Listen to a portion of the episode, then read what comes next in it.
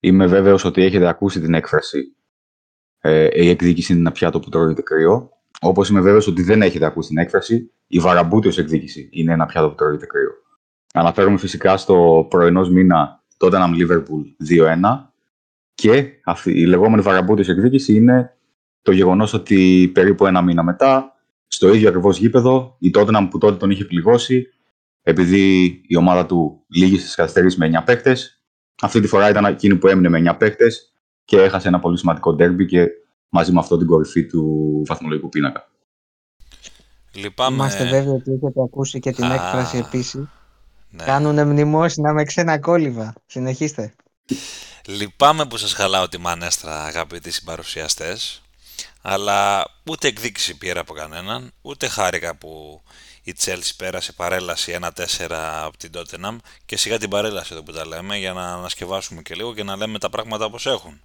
Αν δεν έμενε με νέα παίχτες η Tottenham, η συμπαθέστατη Tottenham, το τονίζω κύριε Γκίκα, ένα project που γουστάρω πολύ και επικροτώ τόσο καιρό, ε, δεν υπήρχε περίπτωση, κατά τη γνώμη μου, ούτε στη Δευτέρα παρουσία να έπαιρνε αυτό το παιχνίδι Chelsea.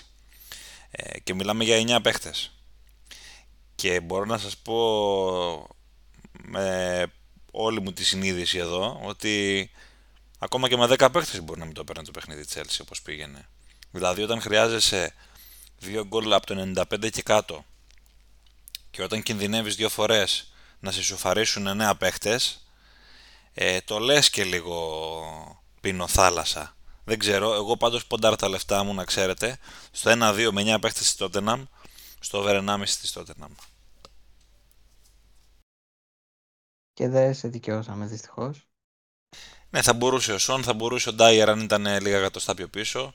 Αλλά σε κάθε περίπτωση εγώ βγάζω το καπέλο στην Τότεναμ και ξεκινάμε και την κουβέντα μας έτσι, γιατί ήταν το, το αποτέλεσμα της αγωνιστικής. Αλέξη, τι λες; Δεν μπορώ να το πω με σιγουριά. Ε, σίγουρα, αν βάλεις ε, τα αποτελέσματα το ένα δίπλα στο άλλο, σίγουρα ένα Tottenham Chelsea 1-4 κλέβει την παράσταση. Αλλά δεδομένου το πώς προέλθει το 1-4, δεν θα το έλεγα ε, το αποτέλεσμα της αγωνιστικής. Πιο πιθανό να έλεγα την ε, απώλεια της Liverpool απέναντι στη Λούτο. Άλλη μόνο, εσύ τι θα έλεγες. Ε, Γιώργο μου, εσύ συμφωνείς με τον Αλέξη; Ε, εντάξει, κοίτα να δεις. Στα χαρτιά το 1-4 είναι κουφαντικό. Αυτή η Chelsea να κερδίσει αυτή την Tottenham. Επί του πρακτέου και έτσι όπως κύλησε το μάτς ήταν αναμενόμενο. Ε,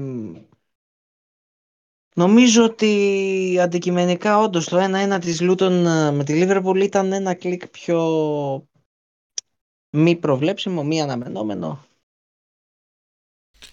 Εν πάση περιπτώσει, σίγουρα ήταν μη αναμενόμενο. Τώρα μιλάμε για μια ομάδα, τη Λούτον, η οποία ε, έχει δείξει ένα αρκετά κακό πρόσωπο στη σεζόν. Είναι από τις ομάδες που θα παλέψουν για να σώσουν την κατηγορία και αμφιβάλλω ισχυρά αν θα τα καταφέρει. Επίσης ε, είχαμε και άλλα αποτελέσματα τα οποία έκαναν λίγο θόρυβο. Το Newcastle Arsenal είναι ένα από αυτά, το 1-0 της Newcastle, με ένα γκολ το οποίο συζητήθηκε πάρα πάρα πολύ και θα τα πούμε και στη συνέχεια. Πάντως κατά τη γνώμη μου, κατάφερα να δω το δεύτερο ημίχρονο του Tottenham Chelsea. Ε, είναι ένα από τα παιχνίδια που με κράτησαν στην τηλεόραση. Ασχέτως που έχει αυτή την έκταση του σκορ, ασχέτως που η Tottenham έμεινε με 9 παίχτες, από πολύ νωρίς, ε, είναι ένα από τα παιχνίδια που με κράτησαν και θεωρώ ότι είναι από τα πιο ωραία παιχνίδια της ε, Premier League φέτος μέχρι στιγμής. Οπότε κατά τη γνώμη μου αυτό ήταν το αποτέλεσμα της ε, αγωνιστικής. Η έκπληξη της αγωνιστικής προφανώς και ήταν το Luton Liverpool αλλά ήταν το match το οποίο συγκεντρώνει τα βλέμματα αυτό. Και ξεκινάμε με αυτό τι λέτε; Φύγαμε. Εννοείται, εννοείται. Πολύ ωραία. Ε, αυτό που ήθελα να, να σχολιάσω στον λόγο παιχνίδι και σίγουρα θα βάλουμε τον Γιώργο μπροστά μπροστά στην κουβέντα αυτή. Αλέξη, αν δεν έχεις αντίρρηση, προφανώς. Η... Έχω τεράστια αντίρρηση. Γιατί να μιλήσω εκεί για την τότε να Φαντάζομαι ήθελες να, τότε μιλ... να ήθελες να μιλήσεις για το, διπλό, το τεράστιο διπλό της United στη Fulham. Θα τα πεις και εσύ μετά αυτά. Ε, λοιπόν, η γνώμη μου είναι ότι αυτό που βλέπουμε από την τότε να φέτος είναι κάτι το εξαιρετικό.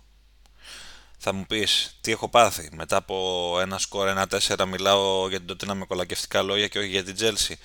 Ναι, το κάνω με πλήρη τη συνείδησή μου γιατί η Tottenham καταρχάς όπως είπα και νωρίτερα, αν δεν έμενε με νέα παίχτες, αμφιβάλλω ισχυρά αν θα χάνε το μάτς. Ε, και μπήκε και πολύ καλά στο παιχνίδι, αλλά ο τρόμος με τον οποίο διαχειρίστηκε ο Ποστέκογλου το αριθμητικό μειονέκτημα μου προκάλεσε τρομερή εντύπωση και μου έβγαλε και ένα πολύ winning spirit της ομάδας, πολύ, πολύ σκληρής για να πεθάνει. Ε, έβγαλε την ομάδα Γιώργος στη σέντρα, τόσο ψηλά, με κίνδυνο να τρώει κόντρες. Ναι, που πραγματικά έφαγε και κόντρες, έτσι. Μετά τις αποβολές του Ρομέρο και του Ντότζι. Ε, αλλά ήταν ένα σχέδιο το οποίο νομίζω ότι λειτουργήσε. Δηλαδή, άμα κάτσουμε και σκεφτούμε το γεγονός ότι στις περισσότερες προσπάθειες της Chelsea για κόντρα είχαμε ε, υποδείξει offside και στο γεγονός ότι με αυτόν τον τρόπο η, η Tottenham κατάφερε να δημιουργήσει και μια έξτρα πίεση στην, ε, στην Chelsea και να προσπαθήσει να κρατηθεί στο παιχνίδι όσο περισσότερο γίνεται, νομίζω ήταν μια σωστή νοοτροπία. Γιατί αν η τότε να μην είχε κλειστεί μες στην περιοχή της περιμένοντας να κλείσει τους διαδρόμους έτσι, δεν νομίζω ότι θα της έβγαινε σε καλό. Τώρα μιλάμε πάντα κάνοντας τους εκ των υστέρων προφήτες. Εμένα πάντως αυτό σαν πνεύμα, σαν νοοτροπία, μου άρεσε πάρα πολύ και νομίζω ότι είναι κάτι το οποίο πρέπει να σταθούμε και να το δει και η τότε να ο κόσμος της ε, για τη συνέχεια. Η ομάδα αυτή έχει αλλάξει. Έχει αλλάξει νοοτροπία. Δεν μιλάω αγωνιστικά 100% γιατί ακόμα είναι νωρίς. Η νοοτροπία της και ο τρόπος με τον οποίο αντιμετωπίζει τα παιχνίδια θεωρώ ότι έχει αλλάξει. Ελπίζω να μην βγω ψεύτης στην πορεία της σεζόν, ε, αρχής γενομένης από το επόμενο παιχνίδι. Γιώργο. Να ξεκινήσω από αυτό που είπες λοιπόν ή μάλλον όχι θα τα πάρω από την αρχή αν με επιτρέπεις. εγώ θα διαφωνήσω ως προς ε, το σκέλος του καλύτερου αγώνα. Μπορώ να πω ότι σίγουρα ήταν το καλύτερο 45 λεπτό το πρώτο ημίχρονο. Ενθουσιώδες, ειδικά για ένα ουδέτερο. Απίστευτη ταχύτητα. Ε, εντάξει, η οποία εννοείται δεν κράτησε όλο το 45 λεπτό. Γύρω στο 20-25 ήταν που άρχισε να αλλάζει λίγο η κατάσταση μετά το τέρμα του Σον που ακυρώθηκε. η δεύτερη βουτιά του Στέρλινγκ, λίγο εκεί άρχισαν τα νεύρα, οι πρώτες κλωτσιές, ο Ρομέρο πήρε το όπλο του. Αχ, Ρομέρο, ένας παίχτης που πραγματικά τείνει να εξελιχθεί σε ωρολογιακή βόμβα. γιατί, OK, okay, καλός ο τσαμπουκάς, καλά όλα, να δείχνεις πάθος κτλ. Αλλά κάπου η καλώς εννοούμενη μαγκιά, αν θέλετε, η λατινοαμερικάνικη έτσι, εκρηκτικότητα α, μετουσιώνεται πάρα πολύ εύκολα σε χαζομάρα. Και καταλήγουμε σε καταστάσεις όπως και η χθεσινή, δηλαδή να κρεμάει όλη την ομάδα. Αλέξη για τον Ρομέρο, λέει ο Γιώργος εδώ. Κάτι λέει για τον Ρομέρο, Αλέξη. Αν θέλεις ε, να, αν θέλεις να παρέμβεις, δηλαδή, λέω ρε παιδί μου, μπορεί να θες να σχολιάσεις. Θέλεις και να παρέμβω. Ε, ναι, έλα, κάνε, κάνε, κάνε, Σου έχω, σου έχω την έτοιμη τη λύση για να σταματήσει αυτό το πρόβλημα του Ρομέρο με τι ε, κάρτε. Δηλαδή. Δηλαδή θα ήθελες στην ομάδα σου να πάρει δανεικό το Μέση τον Ιανουάριο, γιατί όπως έχει δείξει η προϊστορία, με Μέση στην ίδια δεκάδα, ο Ρομέρο πολλές φορές λιτώνει την κόκκινη κάρτα. Πολλές φορές, εντάξει. Έτσι, σε διάστημα ενός μήνα που έχει συμβεί πέρυσι. Τώρα μιλάμε. Και αν, και αν αυτή η εκπομπή είχε περιθώρια, θα κάναμε και άλλου είδους σχόλια για κάτι βραβεία τα οποία ε, προηγήθηκαν ε, αυτό το διάστημα, αλλά δεν θα το κάνουμε και θα αφήσουμε τον Γιώργο Αλέξη έτσι, συμφωνείς, να συνεχίσει τη, τον ηρμό της σκέψης τους. Ε, απλώς ήθελα μια μικρή παρέμβασή σου σχετικά με τον Ρομέρο, γιατί τα συζητάγαμε και την άλλη φορά ότι καλός αμυντικός αλλά καρτάκιας. Καρτάκιας και επιπόλαιος, με όλες τις ε, ε, μεταφράσεις μπορεί να έχει αυτή η λέξη. Τέλος πάντων, ε, νομίζω ήταν κομβικό σημείο, αν θέλετε παιδιά, η αποβολή του Αργεντίνου. Γιατί όπως φάνηκε μακροπρόθεσμα, με 10 παίκτες, σίγουρα ήταν με μεγαλύτερη πίεση, υπό μεγαλύτερη πίεση τότε, αλλά έδειχνε να αντέχει. Δηλαδή ένα, ένα χίκουτσα στραβά πιστεύω θα το κατάφερνε. Ε, ορθότατες νομίζω και οι τρεις α, αποφάσεις να ακυρωθούν τα δύο τέρματα της Chelsea και το ένα της Tottenham.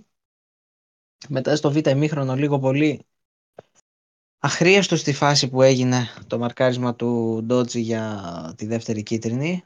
Ορθή και αυτή η απόφαση αχρίαστη μεν, ξαναλέω, σαν αμυντική ενέργεια.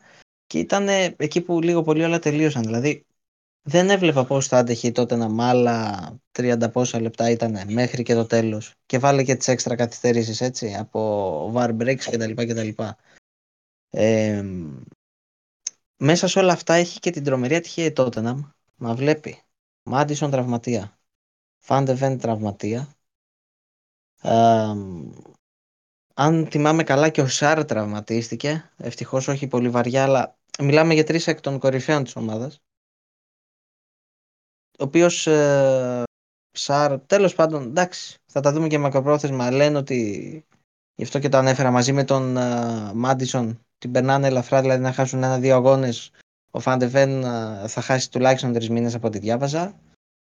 Ε, συγκινητική ο Πόρο και ο Βικάριο. Συγκινητικότατη. Τρομερή εμφάνιση. Βικάριο, τρομερή εμφάνιση, πραγματικά. Χαίρομαι, χαίρομαι που το λες. Μου θύμισε ε, τείχος. Πραγματικά. Ό,τι μπορούσε να βγάλει το έβγαλε.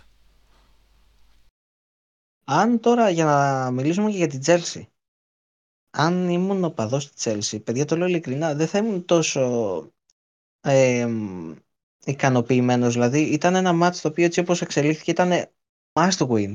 Κάθε άλλο αποτέλεσμα πέραν του hit θα ήταν αποτυχία. Και νομίζω ότι ήταν και η εικόνα της Chelsea τέτοια, η οποία αυτό που ανέφερε η Λέει, τότε να με έπαιζε τόσο ψηλά την γραμμή άμυνάς της. Δηλαδή, στη δεύτερη φάση που βλέπω ότι είναι και οι οκτώ παίκτες, αν εξαιρέσουμε το Σον, πάνω στο κέντρο, λέω Παναγία μου, λέω, τι κάνουνε τώρα. Τι, τι θέλουν να κάνουν, δηλαδή να δούμε τα υπόλοιπα 30 λεπτά και να πάθουμε έμφραγμα. Ε, οποιαδήποτε άλλη ομάδα πιστεύω ότι θα το είχε τελειώσει πολύ νωρίτερα.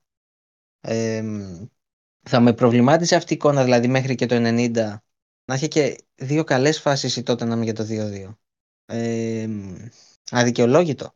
Αδικαιολόγητο. Από την άλλη, θέλω να εξετάσουμε και άλλο ένα σενάριο, το οποίο εμένα μου, γέμισε, μου γέννησε ένα προβληματισμό. Δηλαδή, οκ, να ακούσω ότι ήταν έξυπνη τακτική, η αμυντική τακτική του Ποστέκογλου, ότι όντως προσπάθησε να βάλει παγίδα και πίεση στην Τζέλση με αυτή την αμυντική γραμμή. Α, ότι πίστεψε παραπάνω στην ομάδα του και το είπε κιόλας. Ότι λίγο πολύ αυτό είναι το στυλ μας. Έτσι θα παίζουμε κάθε αγώνα. Όσο αντίξωε και αν είναι οι συνθήκες, θα παίζουμε για το τρίποντο. Αλλά αν ακριβώς προκύψει κάποια άλλη ομάδα πολύ πιο αποτελεσματική στην επίθεσή της, δεν θα πω η City. Αφήστε τη City στην άκρη να πω ας πούμε και μια ομάδα που έχασε αυτή την αγωνιστική, η Aston Villa, που είναι πολύ αποτελεσματική επιθετικά σε γενικές γραμμές. Να πω η Brighton. να πω η Arsenal αν θέλετε. Θα υπάρχει plan B αμυντικό; Ή θα είναι αυτό πράγματι σε κάθε μάτς ε, ακόμη και αν κινδυνεύει με συντριβή. Είχαμε ας πούμε καλύτερο παράδειγμα από αυτό και πιο πρόσφατο της, ε, του Bielsa στη Leeds νομίζω Θυμάστε, με όλη την πρώτη χρονιά πήγε μια χαρά. Από τη δεύτερη πάτωσε και την τρίτη απολύθηκε κιόλας. Εύλογα εννοείται. Τέλος πάντων. Ε, αυτά λίγο πολύ. Έρχεται πολύ πολύ πολύ μεγάλη ανηφόρα για την Tottenham γιατί χάνει για δύο-τρεις αγώνες σίγουρα α, τους προαναφερθέντες τραυματίες. Δεν ξέρω τώρα το θέμα να μην την πάρει κάπου κάτω ψυχολογικά γιατί έρχονται και δύσκολοι αγώνες. Τώρα είναι που σφίγγουν τα λουριά, τώρα είναι που τελειώνουν τα ψέματα, όλες αυτές οι ωραίες ατάκες. Έχει αγώνα με Wolves, με Aston Villa, με City, με West Ham, με Newcastle. Είναι ένα πρόγραμμα για τον επόμενο μήνα και βάλε. Έτσι, 30 κάτι μέρες, φωτιά. Είναι μεγάλο πρόβλημα για τον με τη δεδομένη στιγμή ότι τώρα θα πάει να παίξει σίγουρα τουλάχιστον το επόμενο παιχνίδι χωρίς Ουντότζι, χωρίς Φαντεφέν και χωρίς ε, Ρομέρο, όπως είπες ε, Γιώργο. Γιατί μιλάμε για τα τρία τέταρτα της άμυνάς της και σχολιάζαμε σε αυτή την εκπομπή ότι οι πέντε της αμήνης, δηλαδή ο Βικάριο και οι τέσσερις ε, ε, της οπισθοφυλακής, είναι ένα από τα κλειδιά της τότε να για αυτή την καλή πορεία. Γιατί πέρσι θυμόμαστε όλοι πάρα πολλές φορές πόσο είχαμε σχολιάσει την τραγική αμυντική λειτουργία και τα τραγικά νούμερα της ε, Tottenham στη σεζόν. Τώρα οπότε νομίζω είναι ένα μεγάλο στοίχημα γιατί οι Wolves ε, είναι και πληγωμένοι μετά από την ε, προσδόκητη ήττα από την Sheffield United σε αυτήν την αγωνιστική. Δεν ξέρω, θα είναι ένα καταλητικό παιχνίδι για να δούμε και τον χαρακτήρα της ομάδας. ε, εν γέννη. Αλέξη, τι λες για όλα αυτά που έγιναν στο ντέρμπι, το λονδρέζικο; Με βρίσκει σύμφωνο η προσέγγιση σας ε, και των δύο ε, στο συγκεκριμένο παιχνίδι. Θα σταθώ, θα ξεκινήσω αρχικά από την νικήτρια της Chelsea και θα συμφωνήσω με τον Κίκα ότι και εγώ αν ήμουν να της Chelsea θα με προβλημάτιζε ε, όχι τόσο η εικόνα, αλλά η δυσκολία στο να καθαρίσει το παιχνίδι όταν ε, ξέρεις ότι έχεις μπροστά σου 40 και πλέον λεπτά με αριθμητικό πλεονέκτημα δύο παικτών και το μόνο που έχεις να κάνεις ουσιαστικά είναι ε, δεδομένου και το πώς έστησε την Tottenham ε, και μετά τη δεύτερη αποβολή ο Ποστέκογλου, το μόνο που έχεις να κάνεις είναι να βγάλεις ε, ένα σωστό τρέξιμο χωρίς να βγεις offside και πολύ πιθανότατα να βγάλεις μια φάση και να καθαρίσει το παιχνίδι. Αυτό άρχισε πάρα πολύ να το κάνει ε, η Chelsea. Δηλαδή το 1 έγινε στο 75, περίπου 20 λεπτά μετά την αποβολή του Ντότζι. Και όπως είπατε και εσείς προηγουμένως, προέκυψαν πάρα πολλές ε, περιπτώσεις στις οποίες είτε οι παίκτες της Chelsea βγήκαν στη θέση offside, είτε ο Βικάριος σαν ε, Λίμπερο καθάρισε τις φάσεις. Να μιλήσω και για την Tottenham.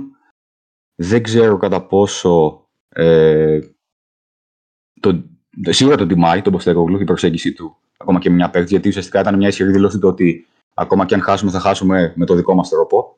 Ε, αλλά απ' την άλλη, τώρα και με τις απουσίες ε, παρακάτω των ε, Βαντεβέν κατά κύριο λόγο, αλλά ακόμα και του Μάντισον που θα χάσει μερικά παιχνίδια και δεδομένου και του προγράμματος που έχει τότε να ε, με τα δύσκολα παιχνίδια που ανέφερε ο Γκίκας παρακάτω, δεν ξέρω κατά πόσο ίσως, ε, ίσως έρθει η ώρα να, ε, να δούμε την κοιλιά της Tottenham στη πρώτη φορά φέτος στη σεζόν και να προσθέσω σε όλα αυτά και τον ε, Ριτσάρλισον, έτσι, γιατί από ό,τι διάβασα θα κάνει χειρουργείο, οπότε χάνεται άλλη μια επιθετική λύση. OK, okay, δεν ήταν καλή χρονιά του μέχρι στιγμής, αλλά έχει ξεμείνει πλέον με τρεις παίχτες μπροστά. Διαθέσιμους, Μπρέναν Τζόνσον, Σον και Κουλσεύσκι.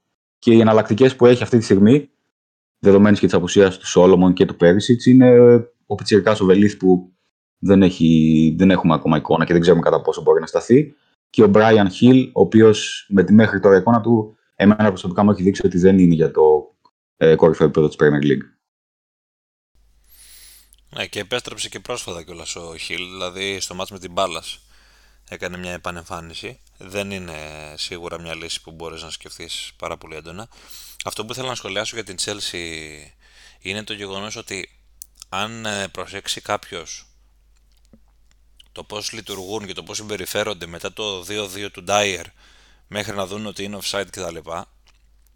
Καταλαβαίνεις η φωτογραφία του, της στιγμής και του αγώνα εκείνη την ώρα είναι ότι ε, υπάρχει πρόβλημα.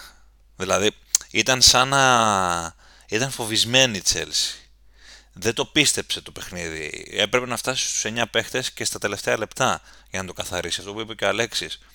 Έχω την αίσθηση ότι αν γινόταν 2-2 το μάτς εκεί, δηλαδή αν ο Ντάιερ δεν ήταν offside, δηλαδή ήταν λίγο πιο πίσω κτλ. Δεν θα απέκλεια ακόμα και να γύρναγε το παιχνίδι τότε να. Και αυτό έχει να κάνει κυρίως με την οτροπία που δεν έχει η Chelsea. Είναι μια ητοπαθή νοοτροπία. Είναι μια νοοτροπία η οποία είναι λογικό να υπάρχει ε, γιατί έχει χτιστεί μέσα από αποτελέσματα ανεπιτυχή. Ακόμα και με την Arsenal όπως συζητούσαμε βρέθηκε 2-0 μπροστά στο σκορ. Α ήταν το δεύτερο γκολ τυχερό, τέλος πάντων βρέθηκε μπροστά και δεν μπορούσε να διαχειριστεί το παιχνίδι. Της το ισοφάρισε το Arsenal και παραλίγο να το, να το γυρίσει κιόλας. Σε μια πολύ κακή βραδιά της ε, Arsenal, έτσι. Οπότε ε, τώρα θα έχει ενδιαφέρον να δούμε αν αυτή η νίκη μπορεί να δώσει κάποια ψυχολογία, κάποια νοοτροπία στη Τζέλσι για να συνεχίσει με τον ίδιο τρόπο την άλλη αγωνιστική φιλοξενεί τη Manchester City. Αλέξη. Λογικά με τον ίδιο τρόπο συνεχίσει, ναι, δεν θα φάει ένα τερμπάλο εκεί μέσα. Ναι, ναι, δεν δε, δε, δε βλέπω πώς θα δεν το πάρει. Δεν υπάρχει περίπτωση καμία. καμία. 0-3 αυτό που λες βιστό, δηλαδή και save the date, κάπως έτσι. Τέλος πάντων, ε, Αυτά είναι λίγες ε, όσον αφορά το derby. Ε, δεν ξέρω αν έχεις ε, Γιώργο εσύ να κάνεις κάποια άλλη επισήμαση και τότε να μην... δεν ξέρω κι εγώ για την Chelsea κάτι. Ε, επισήμαση ναι, για την τότε πιο πολύ ότι φάνηκε ρε παιδί μου τι απώλεια θα είναι ο Μάντισον. Εντάξει τώρα καλά βγήκε, συσσαγωγικά καλά δηλαδή ευτυχώς δείχνει να μην είναι σοβαρός τραυματισμός αλλά είδατε ότι με το που αποχώρησε αναγκαστικά δεν έγινε ούτε μία σωστή παλιά από την μέση προς τα εμπρός. Να μου πεις εκεί έπαιζε με 9 παίκτες. Το λέω πραγματικά και το πιστεύω αυτό, ότι αν ένας εκ των 9 ήταν ο Μάντισον, μία επίθεση οργανωμένη θα την έβγαζε. Γιατί και το τέρμα του Ντάιερ ήταν αποστημένη φάση, έτσι. μία επίθεση έστω οργανωμένη θα την έκανε. Να, σίγουρα παίζει ρόλο. Όχι μπαλιές στο κουτουρού ρε παιδί μου, αυτό όχι μπαλιές απλά για να φύγει η μπάλα. Επειδή είναι και αυτή η νοοτροπία ρε παιδιά, δηλαδή όντως το δέχομαι αυτό που λέτε, όπως το έχω έχει δώσει άλλη νοοτροπία. Ε, μία οργανωμένη επίθεση πιστεύω θα την έστεινε. Μία τριπλέτα Πόρο, Μάντισον, Σον, κάτι θα έφτιαχνε. Ναι, συμφωνώ. Είναι στη λοβάτιση στην ανάπτυξη της ε, τότε να ο Μάντισον. Δεν το συζητάμε καθόλου αυτό. Εντάξει, θα δούμε τώρα η πορεία πώς, ποια θα είναι και για τις δύο ομάδες, γιατί είναι νομίζω τα επόμενα τους παιχνίδια κομβικά και για την απόδειξη της νοοτροπίας αν χτίζεται σωστά ή όχι ε, σε κάθε περίπτωση. Τέλος πάντων, ε, το αποτέλεσμα της αγωνιστικής κατά τα παιδιά εδώ ήταν το Luton Liverpool 1-1, οπότε πάμε παρακάτω την κουβέντα. Ε, σίγουρα ήταν η γκέρα της αγωνιστικής κατά τη γνώμη μου, το είπα και νωρίτερα. Είναι απαράδεκτο η Liverpool να πετάει δύο βαθμούς ε, απέναντι σε μια ομάδα τόσο χαμηλού επίπεδου και πάλι καλά να λέμε κιόλας που δεν έχασε κιόλας αφού ισοφάρισε στο τέλος του Λουίς Δίας. Έχω δει το παιχνίδι όχι ολόκληρο αλλά το μεγαλύτερο κομμάτι του.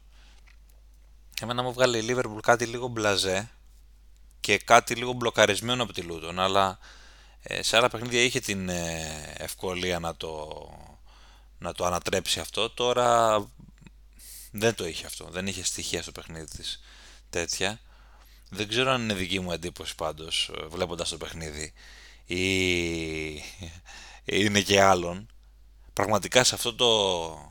Ο Θεός να το κάνει γήπεδο τέλος πάντων της Λούτων το Kenilworth Road δυσκολεύομαι να δω μπάλα και δεν ξέρω αυτό αν έχει να κάνει πώς να πω, μου δείχνει εμένα την εικόνα μιας χειρότερης Liverpool από αυτή που πραγματικά ήταν. Δηλαδή, ότι δεν έβρισκε χώρους, ότι ήταν πολύ μπλοκαρισμένοι. Ε, καλά, εντάξει, προφανώς αστείευαμε και λίγο, αλλά ε, ήταν όντως κακή η Liverpool. Τι να συζητάμε τώρα. Αλλά πραγματικά δεν ευχαριστήσεις και μπάλα ρε παιδί μου σε αυτό το γήπεδο. Είναι πολύ χαμηλά η κάμερα, οι λήψεις, δεν ξέρω, δεν ξέρω. Είμαι εγώ λίγο... Είναι όντως. Ε, είναι όντως μερικά γήπεδα έτσι πιο μικρά που φαίνονται και ο, που φαίνεται και ο αγωνιστικός χώρος πιο μικρός. Και το vitality, και το vitality. Μπράβο, και το vitality, ναι. Ναι, τέλος πάντων. Ε, τρομερή ευκαιρία Νούνιες. Χάνει και εντάξει, δεν υπάρχει αυτό το πράγμα. Ε, η ουσία του πράγματος ποια είναι τώρα; Ε, πρέπει να συνεχίσει η Liverpool. Πάνω που είχε χτίσει ένα καλό momentum και επειδή έχει και ένα σχετικά εύκολο πρόγραμμα, αν το θυμάμαι καλά, ο υπεύθυνος του προγράμματος θα μας θα μας το επιβεβαιώσει η κυρία Αλέξη εσύ που κοιτάς τα προγράμματα, θυμάσαι καθόλου το πρόγραμμα, πρόγραμμα ήταν σχετικά βατό της Liverpool στην πορεία. Δεν θέλω να μου πεις με ποιες ομάδες, αλλά θυμάμαι ότι έχει τέτοιο επίπεδο ομάδες να παίξει παρακάτω. Ναι, με ξέρεις τη City, μετά τη διακοπή Καλά, είναι βατό. Ναι, προφανώς, προφανώς. Ε, εν πάση περιπτώσει, ε, εντάξει, μια κακή μέρα στη δουλειά. Να κάνουμε τώρα.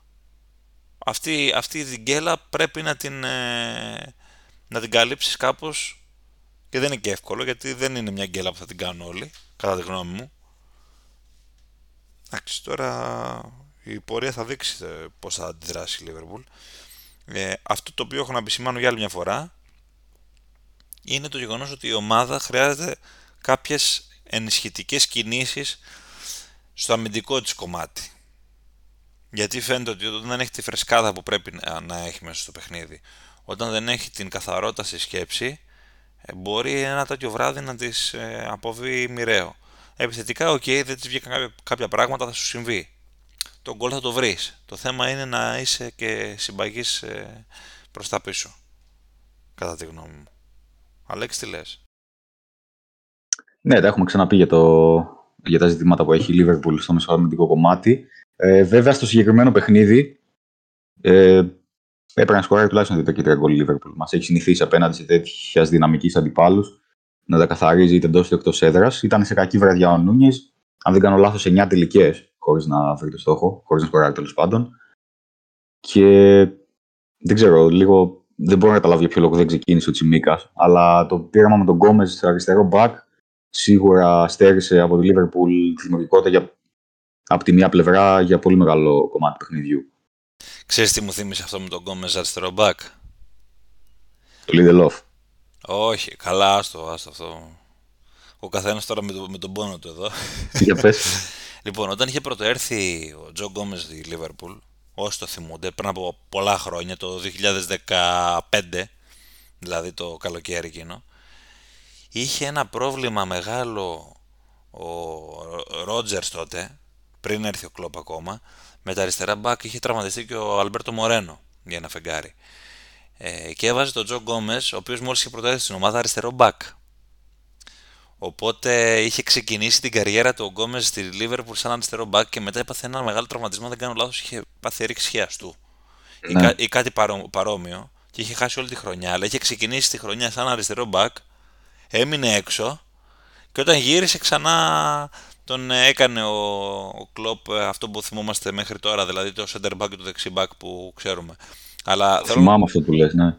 θέλω να πω ότι αυτό με γύρισε πάρα πολλά χρόνια πίσω. Αν δεν κάνω τρομερό λάθος, καθαρά από μνήμη το λέω μέσα σε αυτά τα χρόνια, δεν πρέπει να έχει ξαναπέξει ο Τζο Γκόμες σε αυτή τη θέση. Γιατί ενίο- ενίοτε την κάλυπταν ε, διάφοροι πριν έρθει ο Τσιμίκας, ας πούμε. Τύπου Μίλνερ έχει παίξει αριστερό μπάκα, ας πούμε, θυμάμαι κάποιες φορές. Ε, αλλά αυτό το πρόβλημα ρε εσύ Αλέξη όμως όταν χρειάζεσαι βάθος δεν μπορεί να έχεις τώρα έναν ποδοσφαιριστή ο οποίος θα παίξει μία δεξί μπακ, μία αριστερό μπακ, μία center back. Θα μου πεις τώρα έχει μείνει και με έναν αριστερό μπακ ο κλοπ. Τι να κάνει. Ε, εντάξει, έπαιξε και μεσοβδόμαδα ο Τσιμίκας, είναι μια αλήθεια. Αλλά τους στέρισε σίγουρα πολλά πράγματα. Και βάζοντας και τον ε, Χράφενμπεργκ πολλές φορές να παίζεις στα αριστερά, στο χώρο της μισή γραμμής, άλλαζε με τον Ζομποσλάι, αλλά βάζοντας τον από εκεί, ε, υπήρχε πρόβλημα. Δεν δούλεψε καθόλου η αριστερή μεριά της Λίβερπουλ. Είναι μια αλήθεια αυτή δημιουργικά.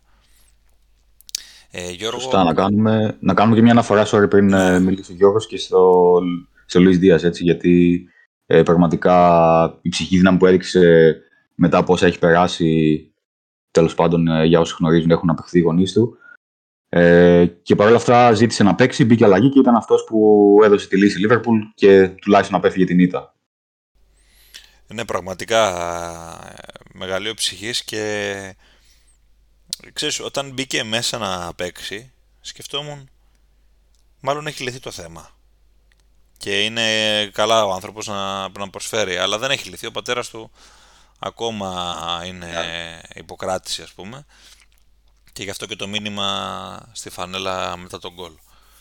Ε, Γιώργο, για κάνε μας ένα recap όσον είδες στο αγαπημένο Kenilworth Road. Το highlights ήταν το recap, έτσι. Ε, εντάξει, δεν σου είπα να μας κάνεις τακτική ανάλυση του αγώνα, ρε παιδί μου. Τι είδες, τι κατάλαβες, γιατί μας μίλησες για το μάτ της ε, αγωνιστικής. Πρέπει να τεκμηριώσεις να απαντήσεις σου, ρε φίλε. Αποτέλεσμα της αγωνιστικής. Το αποτέλεσμα Κάτσε, της το αγωνιστικής. Να μας τεκμηριώσεις εδώ. Τώρα θα, μια στο κάρφι και μια στο πέταλο θα σε έχω. Τι, εδώ πέρα. Μία ομάδα η οποία είναι στα σκηνιά, έτσι, για όσον αφορά την υπόθεση παραμονή. Στα σκηνιά και με το ένα χέρι άχρηστο θα έλεγα. Ε, τώρα τέσσερι Ένα χέρι της επομένου να δούμε. Τέσσερις- Να μπορεί να ρίξει μια γροθιά ή όχι. τε, τέσσερις ομάδες θα παλέψουν μωρά εκεί πέρα. Είναι αυτή, είναι η Sheffield, η Burnley και η, η Bournemouth. Δεν ε, υπάρχει περίπτωση να παλέψει άλλη ομάδα για την παραμονή. Θα φαγωθούν μεταξύ τους όλες αυτές τις τέσσερις. Πριν το μάτς της τότε να μες στη Λούτον, αν θυμάστε, έλεγα ότι τη φοβάμαι αυτή την ομάδα. Ε, γιατί ανέβηκε, έχει άγνοια κινδύνου. Θέλετε ακόμα και αυτό που κάνουμε χαβαλέ, αναφέρομαι στο γήπεδο, ότι και αυτό προσδίδει μια άλλη νοοτροπία. Ε, ίσως τα βλέπω χωρίς λόγο υπερβολικά, αλλά νομίζω ότι δείχνει η Λούτον ότι είναι ικανή να κάνει όχι να κάνει, εντάξει, πάντα ρε παιδί μου. Μπορεί να έτυχε τώρα με τη Λίβερπουλ να φέρει αναποδιέ σε μεγάλες, αλλά τουλάχιστον να τις πιέσει πάρα πολύ, να τις βάλει στα σκηνιά. Εμ, έχει αρχίσει και μου θυμίζει λίγο κάτι από άποψη χαρακτήρα. Λίγο Burnley Son Dice. Είσαι, Μπαίνει είσαι στα καλά βλάσφημος. της, ρε. Είσαι βλάσφημος τώρα. Είσαι βλάσφημος. Είναι βλάστη. Α, Την Μπέρλι του Σοντάι δεν την πιάνεις στο στόμα σου τόσο απλά. Μιλάμε για ένα φαινόμενο της κατηγορίας. Die hard. Έχει πολλά ψωμιά η Λούτον, φιλέ, να φάει για να φτάσει σε αυτό το επίπεδο. Έχει αρχίσει και μου θυμίζει όμως. Δηλαδή, λίγο από εδώ, λίγο από εκεί. Όλοι αυτοί, ξαναλέω, μέχρι και το γήπεδο, παιδιά, όλη η κουλτούρα, η... αυτό το παλιακό που έχει, η φιλοσοφία, α, το αθώο πρόβατος που μόλις ανέβηκε για να σφαχτεί σε εισαγωγικά στην Πρέμιερ. Και εντάξει, ρε παιδί μου, θα ξέρουμε ε, ήδη το και το δείχνει κιόλας η συγκεκριμένη ομάδα ότι θα πέσει. Θα ξεψυχήσει δηλαδή κυριολεκτικά και μεταφορικά στο γήπεδο. Α, μπορεί να τη σώσει την κατηγορία, δεν ξέρεις. Αλλά εντάξει, δεν μπορώ να πω ότι με πείθει. Δηλαδή, αν μου πεις έχει πείσει παραπάνω η Μπέρνη, ας πούμε, η Μπόρμουθ, όχι, αλλά τους δίνω, ξέρετε, ένα βαντάζ σε εισαγωγικά λόγω παλαιότητος και παραπάνω εμπειρία στην Πρέμιερ. Τέλος πάντων, ε, νομίζω ότι η Λίβερπουλ προβλημάτισε. Ε, σκέφτομαι ότι ίσως είναι και οι καταστάσεις που έχουμε αναφέρει δηλαδή και σε προηγούμενα podcasts ε, λίγο η κούραση, λίγο η Ευρώπη, λίγο ότι δεν έχει τόσες λύσεις ο Κλόπ στον πάγκο του, OK, OK, OK, αλλά τέτοια μάτσα από την άλλη δεν πρέπει να τα χάνεις. Επειδή ακόμα η βαθμολογία δεν έχει ξεφύγει, δηλαδή η City είναι ένα τρίποντο, απλά ένα τρίποντο μακριά.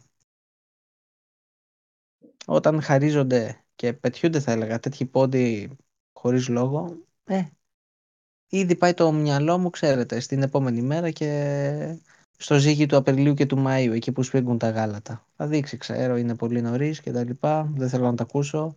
Είναι καθαρά δική μου σκέψη, αλλά είναι αυτά τα μάτια, παιδιά, που στο τέλος της ημέρας θα λέμε ότι και εκεί έχασε δύο πόντους η Λίβερπουλ, και εκεί έχασε έναν, και εκεί έχασε δύο, και ούτω καθεξής. Θα δούμε. Ναι, εντάξει, είναι η αλήθεια ότι είναι η πιο μεγάλη γκέλα της Λίβερπουλ στη σεζόν μέχρι τώρα και μπορεί στο ταμείο να την πονέσει. Αυτό θα το ξέρουμε εν καιρό. Ε, τη δεδομένη στιγμή αυτό που χρειάζεται είναι λίγο ηρεμία και λίγο να δει τι δεν πήγε καλά και να προχωρήσει η Liverpool.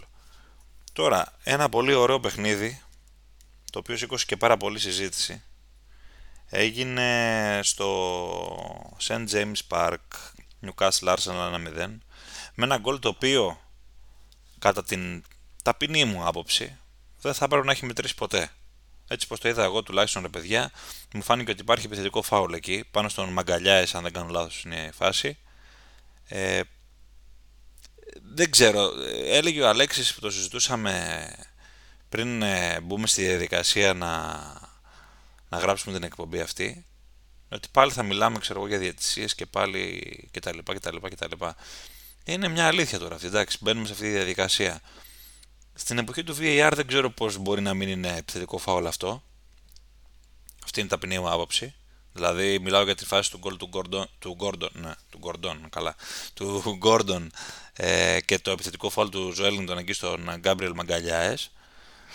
Ε, εντάξει, OK. Okay. Ο καθένας μπορεί να έχει μια άποψη, αλλά βλέπουμε ότι έχουμε πολύ έντονες αμφισβητήσεις στην ε, φετινή Premier League για άλλη μια φορά με τη διαιτησία. Τώρα για την Arsenal η ώρα είναι να ανασκουμποθεί γιατί τα κρίσιμα δεν, έχω, δεν τελειώνουν εδώ, έχει ακόμα η σεζόν πάρα πολύ ψωμί και σίγουρα ένα τέτοιο αποτέλεσμα μπορεί να την επισμώσει, μπορεί, μπορεί να τη χαλάσει κιόλας, μπορεί να της χαλάσει τη ζωή, το μυαλό. Ε, τώρα στο διατάφτα νομίζω ότι η Newcastle, θέλω να κάνω ένα γενικότερο σχόλιο για την Newcastle μετά από το κακό ξεκίνημα που έκανε στη σεζόν, αν εξαιρέσουμε εκείνο το 5-1 της πρώτης αγωνιστικής με την Βίλα, αν θυμάστε, είχε κάνει μια ε, σημαντική ας πούμε κοιλιά σε στα αποτελέσματά της στο πρώτο κομμάτι του πρωταθλήματος. Νομίζω ότι την προβλημάτισε πάρα πολύ το πώς θα προετοιμαστεί και για την Ευρώπη. Μόλις μπήκε λίγο στη διαδικασία του Champions League, φαίνεται να μπορεί να ισορροπεί μέσα σε αυτή την κατάσταση. Γιατί ακόμα και το παιχνίδι το οποίο έχασε στους ομίλους από την Μπορούσια ήταν ένα παιχνίδι το οποίο το πάλεψε πάρα πολύ και έκανε και πάρα πολλές ευκαιρίες τότε αν θυμάστε. Ε, που θέλω να καταλήξω. Προφανώς και έχει τη δυναμική η Newcastle να ανταποκριθεί σε αυτά τα δύο μετερίζια ας πούμε που αγωνίζεται το παιχνίδι αυτό με την Arsenal νομίζω ήταν μια καλή απόδειξη γιατί βρισκόμαστε πλέον και σε ένα κομμάτι της σεζόν στο οποίο αρχίζουμε και βγάζουμε συμπεράσματα για τις ομάδες συνολικά. Δεν ξέρω πώς το βλέπετε εσείς. Ποιητική αναφορά, διότι μόλις ξεκινάει και ο αγώνας του Newcastle με την Dortmund, να δώσουμε και ένα hint να ξέρετε τι γράφουμε και ποια ώρα. Σιγά μην τους κάνουμε και live μετάδοση, κύριε Γκίκα μας. Δεν θα είναι η πρώτη φορά που το κάνουμε αυτό σε Ναι, ναι. Hunter Yards. Ναι, εντάξει, δεν θα, δεν θα. Να, να συντονιστούν να δουν αν θέλουν. Να- Αυτή την εκπομπή μπορεί να την ακούν στην παραλία το καλοκαίρι, ξέρεις τώρα. Κατάλαβες τι γίνεται. Λέμε τώρα, ρε παιδί μου, εντάξει. Το καλοκαίρι τώρα δεν νομίζω, αλλά κατάλαβες. Γενικά είσαι μέσα στο μυαλό μου μόλις κοιτούσα τις εντεκάδε στο συγκεκριμένο παιχνίδι πάντως. Για σχολ... Εντάξει, λογικό δεν είναι. είναι. Με το ένα χέρι να έχουμε το κινητό και το μικρόφωνο για να γράφουμε και το άλλο το TV controller και να κάνουμε zapping να δούμε Newcastle Dortmund. Λέω εγώ τώρα. Αυτό που θέλει να πει ο Γκίκα πιθανότατα Ηλία για να το συνδέσουμε και με το παιχνίδι είναι ότι, οκ, κέρδισε ε, το Σαββατοκύριακο η Newcastle ένα πολύ δύσκολο παιχνίδι. Ίσως ήρθε η ώρα να χάσει και ένα παιχνίδι τώρα μεσοβδόμαδα στο Signal Iduna. Τώρα, δεν υιοθετώ εσύ- με τίποτα και ναι. δεν το λέω με τίποτα. εσύ, εσύ τώρα το λες γιατί αυτό θέλεις να γίνει, ε, κύριε Αλέξη. Προφανώς, ναι. Έτσι. Ε, δύο στα δύο. μ, Για την Μπορούσια δεν ξέρω αν ε, μπορεί να συμβεί τόσο εύκολα. Ε, για το Τι είναι παιχνίδι. δύο στα δύο. Τι, δεν σε άκουσα. Δύο στις δύο ητές για την Μπορούσια. Δύο στις δύο Νίκες. νίκες επί της Newcastle. Άστο το τι γίνεται στη Γερμανία. Εντάξει, τώρα είναι συνηθισμένα τα Α, βουνά στα γιατί την χιόνια. Μπορούσια νομίζω παίζει Bundesliga, δεν ξέρω, κάνω λάθος. Α, όχι, όχι. Μπορούσε άστινα. Με- Δεν ξέρω, ξέρω που πας να αναφερθείς τώρα στα εγχώρια της, αλλά επειδή είναι μαθημένα τα βουνά στα χιόνια, ε, προσπάθησα να το πάω με μια ευρωπαϊκή προσέγγιση. Εν πάση περιπτώσει, για το Newcastle Arsenal έχουμε να σχολιάσουμε τίποτα, κύριε, ή θα το παίζουμε Ξεκινήσω, κοκόρια. Αλέξη, θες εσύ. Ξεκίνα γιατί θε- θέλω να πάρω τη σκητάλη μετά εγώ. Έχω να Μμ, σχολιάσω. οχ, Φαντάσου τι έχει να γίνει. Εντάξει, δεν θέλω να πω πολλά. Απλώς λίγο πολύ επειδή καλό ή κακό το παιχνίδι στιγμα- στιγματίστηκε από, από διαιτητικές αποφάσεις. Έτσι. Μία με το τέρμα της Newcastle, μία με. Όχι μία, δύο και τρεις. αμ, το ότι οι Amphonders θα έπρεπε να παίζουν με παίκτη λιγότερο. Και νομίζω το. Πώς το λένε η ατάκα ε, με την τούρτα, τώρα κόλλησα. Α, το κερασάκι στην τούρτα; Το κερασάκι, το βύσινο σκεφτόμουν. Πιο, το βι, κερασάκι πιο στην τούρτα, βύσινο, νομίζω- ρε. δε, Βύσινο. Και... να, κομ- ε, να σου λείπει το βύσινο, Γιώργο. Ζαχαροπλαστική. Ναι. Αμ, το κερασάκι στην τούρτα ήταν ε, το μετά τον αγώνα. Δεν ξέρω αν είδατε εκεί η μη χειραψία και τα λοιπά. Τι Όχι. έγινε. Προπονητές. Όχι, α, δεν τα είδατε. Όχι, όχι, για πες. Ε, εσύ, Λία; Όχι, όχι.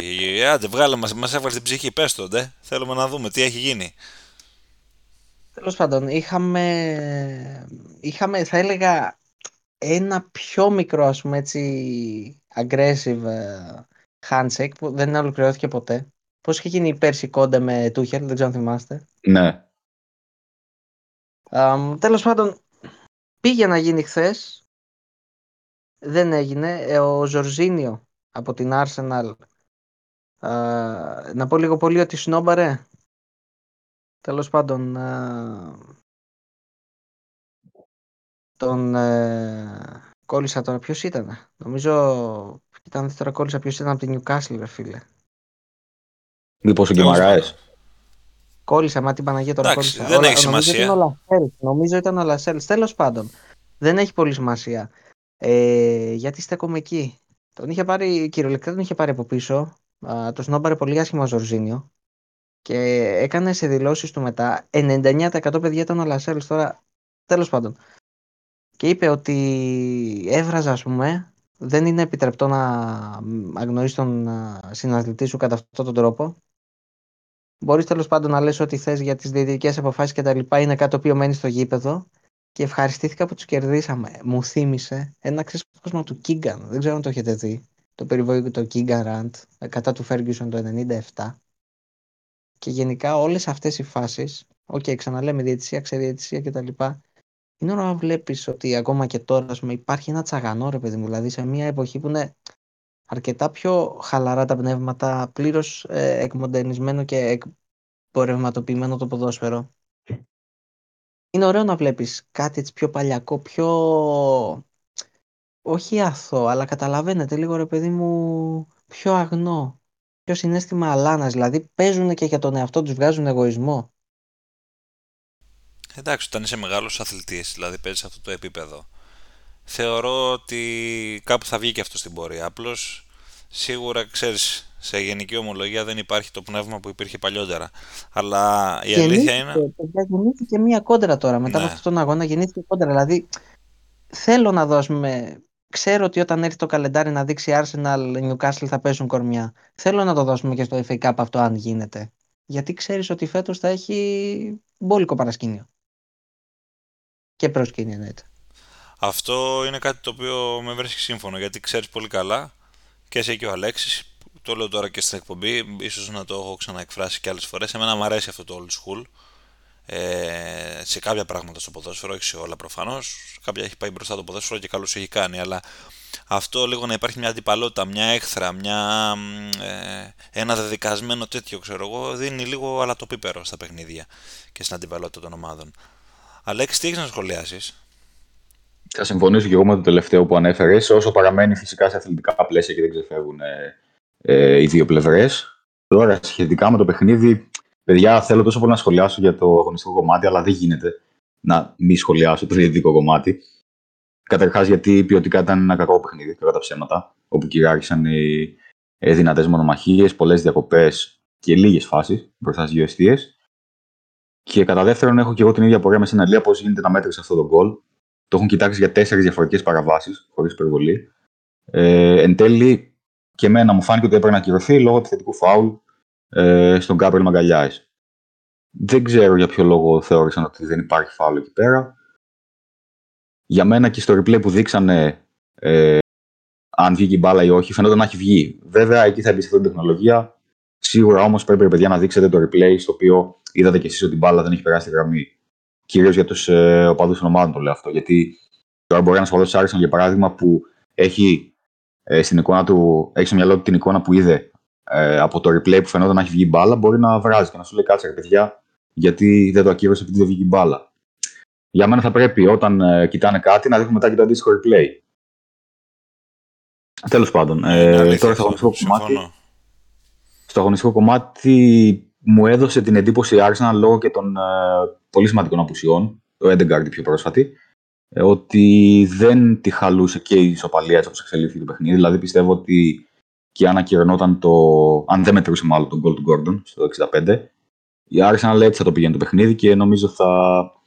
Ε, θα δεχόταν να πάρει την ισοπαλία. Δεν ξέρω αν θα, τα, θα έβγαινε μπροστά να κυνηγήσει ένα νικητήριο γκολ στα τελευταία λεπτά. Και είναι και λογικό έτσι, γιατί έπαιζε απέναντι σε μια πάρα πολύ δυνατή και ποιοτική ομάδα, όπως η Newcastle, σε μια έδρα που έβραζε πόσο μάλλον με τα γεγονότα του πρώτου μηχρόνου. Θυμίζω το σκληρό μακάρισμα του Havertz, τα σκληρά μακάρισμα του Γκυμαρά και άλλες πολλές φάσεις που χάθηκε λίγο έλεγχος.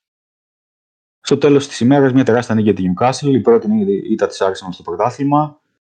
Και οι κανονιέρδες νομίζω τώρα θα πρέπει να βγάλουν αντίδραση στο μάτς με τη Σεβίλη, το οποίο ε, είναι κομβικό για την ε, συνέχεια της πορείας του Champions League. Θεωρώ ότι με μια νίκη Arsenal θα φτάνοντα σε 9 βαθμούς θα έχει κατά πολύ μεγάλο ποσοστό εξασφαλίσει και την πρόκληση στους 16 του Champions League.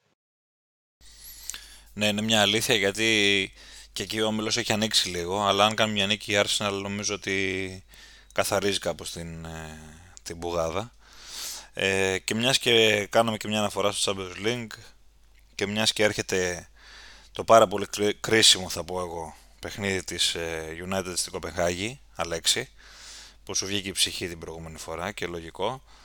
Ε, γενικά νομίζω όμως ότι είναι ρε παιδί μου της μοίρας σου το γραφτό φέτος να σου βγαίνει η ψυχούλα με την United, γκολ στα τελευταία λεπτά, επεμβάσεις πέναλτι στα τελευταία λεπτά, κάτι είτε με κάτω τα χέρια, κάτι περίεργα πράγματα που συμβαίνουν. Ε, εντάξει, κάπως έτσι κέρδισε και μέσα στο Craven Cottage η United, τη Φούλα, Αλέξη. Παιδιά, θα σας εκμυστηριευτώ κάτι. Ειλικρινά, δεν έχω νιώσει ακόμα ότι έχουμε κερδίσει παιχνίδι φέτος, αλήθεια. Είναι όλα τα παιχνίδια στον γκολ, όλες οι νίκες. Ε, βγάζω φυσικά το παιχνίδι με την Crystal Palace στο Carabao Cup, το οποίο ήταν και ε, περισσότερο διαδικαστικού χαρακτήρα. Ε, αλλά τόσο νίκη στην Κοπενχάγη όσο και οι έξι νίκες της United στο πρωτάθλημα είναι όλες με ένα γκολ διαφορά. Πολλές από αυτές με γκολ στα τελευταία κομμάτια του παιχνιδιού και σχεδόν όλες με κακή εμφάνιση. Οπότε δεν σας κάνω πλάκα, ε, δεν υπερβάλλω, δεν νιώθω ότι έχουμε κερδίσει φέτος. Δεν έχω ευχαριστεί κάποια νίκη της United. Ακόμα και το 3-2 με την Nottingham, OK, okay, σπουδαία ανατροπή, αλλά ήταν ένα που έπρεπε να κερδίσεις και δεν έπρεπε να έχεις μπλέξει ποτέ ε, και να χάνεις με δύο γκολ στο πέμπτο λεπτό. Είναι, είναι ένα απίστευτο βασανιστήριο το να είσαι οπαδός United τουλάχιστον μέχρι στιγμής στη φετινή σεζόν. Γιατί και απέναντι σε μια Φούλαμ η οποία στα δικά μου μάτια αν δεν είχαμε τόσο κακές ομάδες, ε, τόσο κακές νεοφώτιστες ομάδες, θα πάλευε φέτος για, για τη σωτηρία. Είναι αισθητά ε, αποδυναμωμένη συγκριτικά με πέρυσι.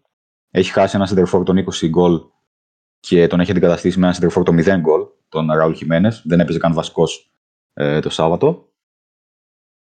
Και παρότι η United απειλήθηκε πολύ λίγο, ήταν δύο-τρεις φάσεις εκεί κάπου στο δεύτερο μήχρονο που ο Νάνα κράτησε το 0. Δημιουργικά για άλλη μια φορά ήταν το απόλυτο τίποτα. OK, okay, ήταν μια επιθετική τριάδα με Χόιλουντ, Άντωνι και Γκαρνάτσο με μέσο όρο ηλικίας κάτι παραπάνω από 20 χρόνια. αλλά δεν γίνεται να παίζεις απέναντι σε μια τέτοια ομάδα, να είσαι Manchester United και να μην μπορείς να δημιουργήσεις με τίποτα. Ακόμα και ο Φερνάντες δηλαδή, που έδωσε τη λύτρωση στο τέλος, ήταν άλλη μια κακή εμφάνιση στο ενεργητικό του φέτος.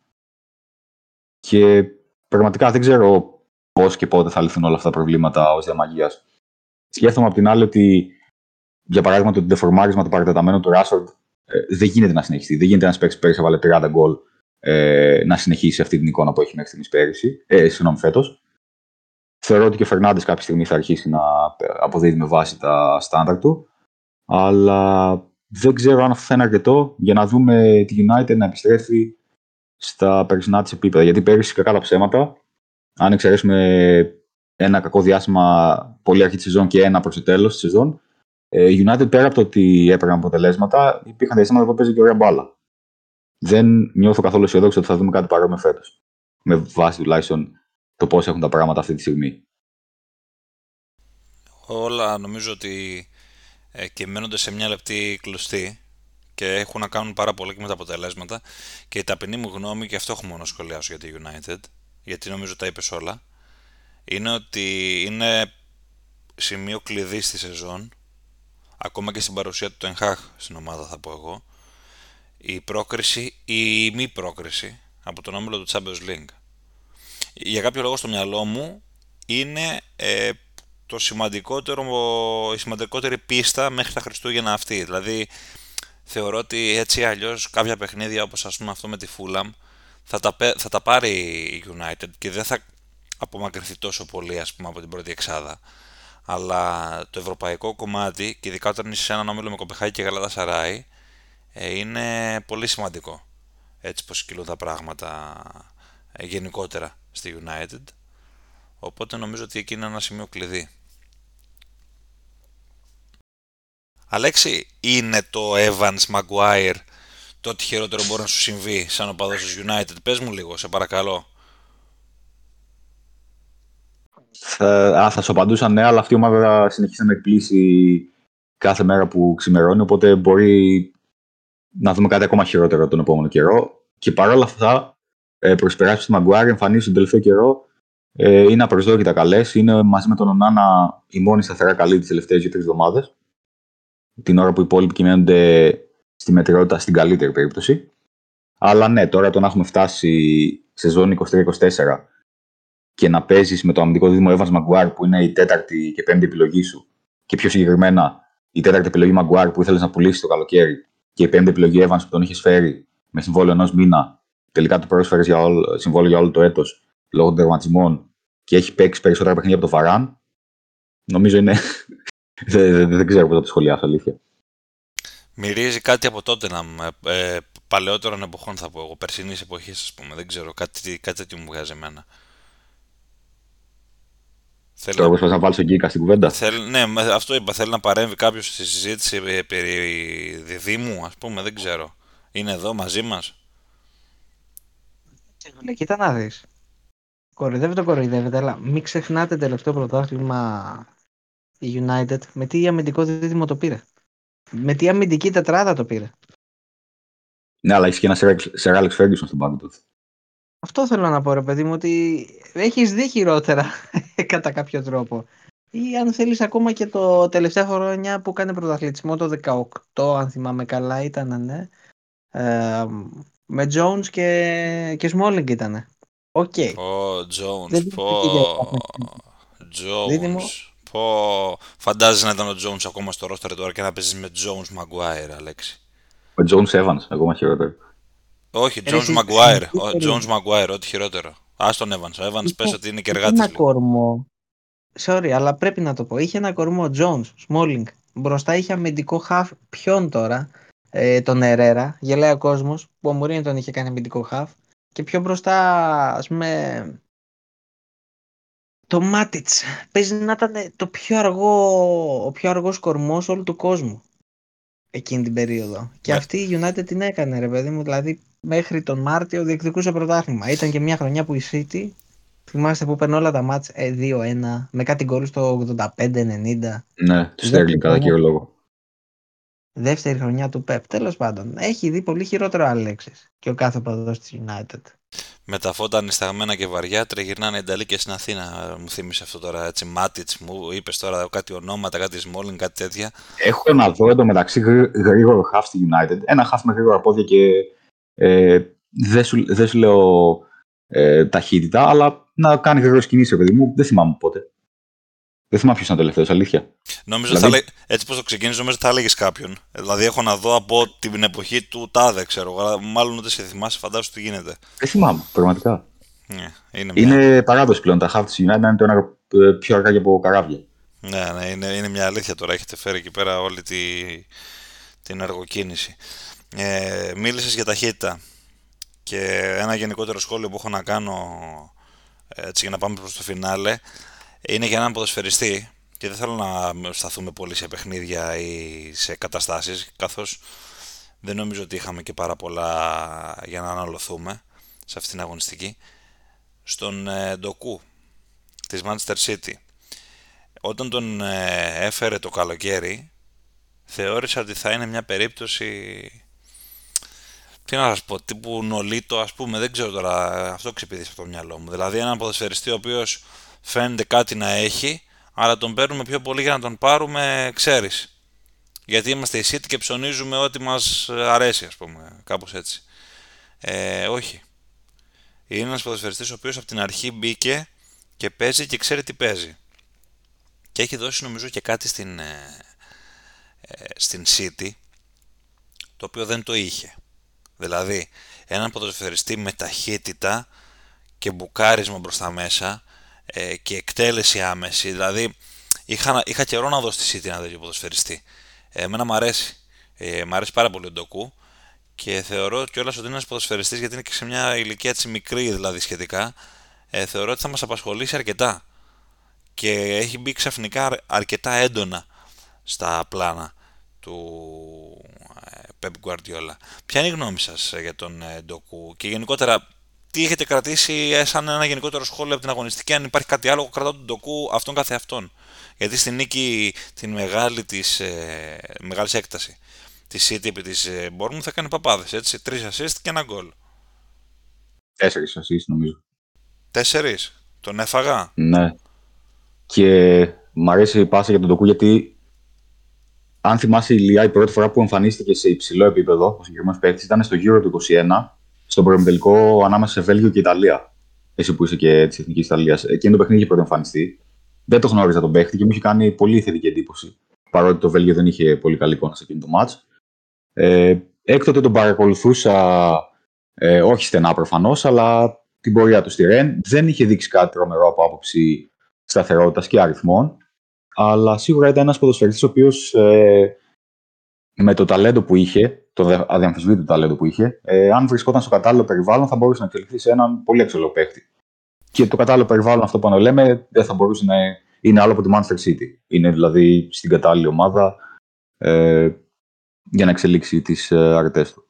Μεγάλο σχολείο η Ρεν, τρομερές ακαδημίες ε, και ο Ντοκού είναι σε μια ηλικία πάρα πολύ μικρή, 21. Είναι το 2002 αν δεν κάνω λάθος γεννηθείς. Οπότε μπορεί να τον πλάσει ο Guardiola όπως θέλει. Οπότε μάλλον αυτή η επένδυση σε αυτό αποσκοπούσε και στην ηλικία του ίδιου. Του ιδίου.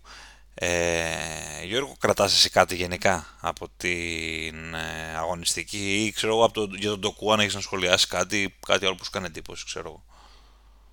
Ε, μ, στάθηκα, αν θυμάστε και πριν, ε, το πέταξα λίγο στα ψηλά, όταν έκανα αναφορά για κάποιες ομάδες και συγκεκριμένα για την Άστον Βίλα, δεν ξέρω αν το θυμάστε.